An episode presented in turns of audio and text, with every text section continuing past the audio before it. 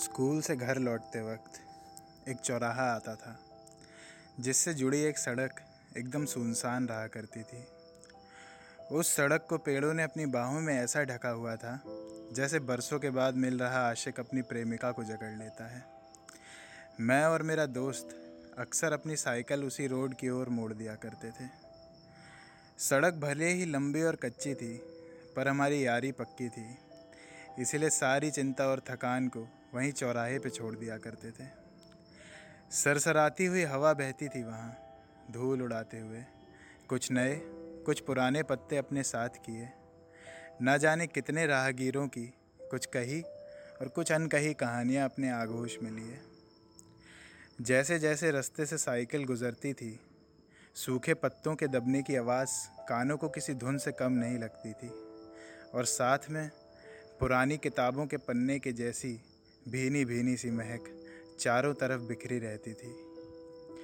कोयल की मीठी आवाज़, कच्ची सड़क पर चलती हुई साइकिल की चरचराहट और इन सब के बावजूद चारों ओर बिखरा सन्नाटा ना जाने कितने राज अपने भीतर कैद किए बैठा था। उन लहराते हुए लिप्टिस के पेड़ों में उलझी उलझी वो हवा मेरे दिन भर की सारी उलझने सुलझा देती थी। मैं अक्सर वहाँ से गुजरते हुए कुछ सवालों में खो जाया करता था कि क्या ये पेड़ यहाँ सिर्फ इसलिए हैं कि हमें छाँव दे सकें, या फिर ये पेड़ यहाँ हैं इसलिए हमें छाँव मिल पा रही है। क्या ये बहती हुई हवा उन आशिकों की कहानी सुनाना चाहती है जो अपना नाम इन पेड़ों पर गोद कर चले गए हैं।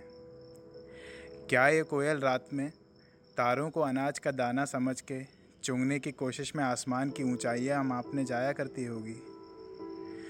इन्हीं कुछ सवालों में खोया खोया मैं घर पहुंच जाया करता था। वक्त गुजरता गया और मेरा वो दस के पहाड़े सा सरल जीवन सत्रह के पहाड़े जैसा कठिन हो गया। दो वक्त की रोटी अपने शहर में भी कमा सकता था पर फिर भी अपना शहर छोड़ पुराने रिश्तों को भुला दिया था मैंने। पुराने रिश्ते उन पेड़ों से, उस सड़क से और वहाँ की बहती हुई उस हवा से।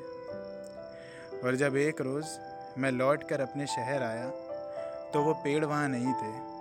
वो सड़क बहुत चौड़ी हो चुकी थी और पेड़ की जगह वहाँ ऊंची इमारतें खड़ी थीं। छाँव की जगह अब कड़कती धूप ने ले ली थी। अल्लड़ युवती सी बहती वो हवा अब बुढ़ी हो चुकी थी और वहाँ का सन्नाटा अब शोर में बदल चुका था। वहाँ से गुजरते हुए मेरे वही पुराने सवाल फिर सामने आ खड़े हुए, पर इस बार शायद मैं उनके जवाब जानता था। वो पेड़ शायद वहाँ सिर्फ हमें छाँव देने के लिए नहीं थे।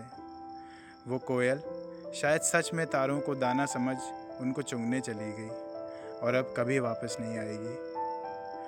और उस हवा की कहानियों को सुनने के लिए शायद कोई कभी वापस लौट कर ही नहीं आया। खैर, आज भी अगर कहीं वैसी ठंडी सड़क दिख जाती है मुझे तो बिना सोचे उसकी ओर मुड़ जाता हूँ, फिर से अपने उन बचपन के मीठे सवालों की ठंडक महसूस करने को और उन्हीं सवालों के कड़वे जवाब अपने जहन में दफन करता हुआ आगे बढ़ता चला।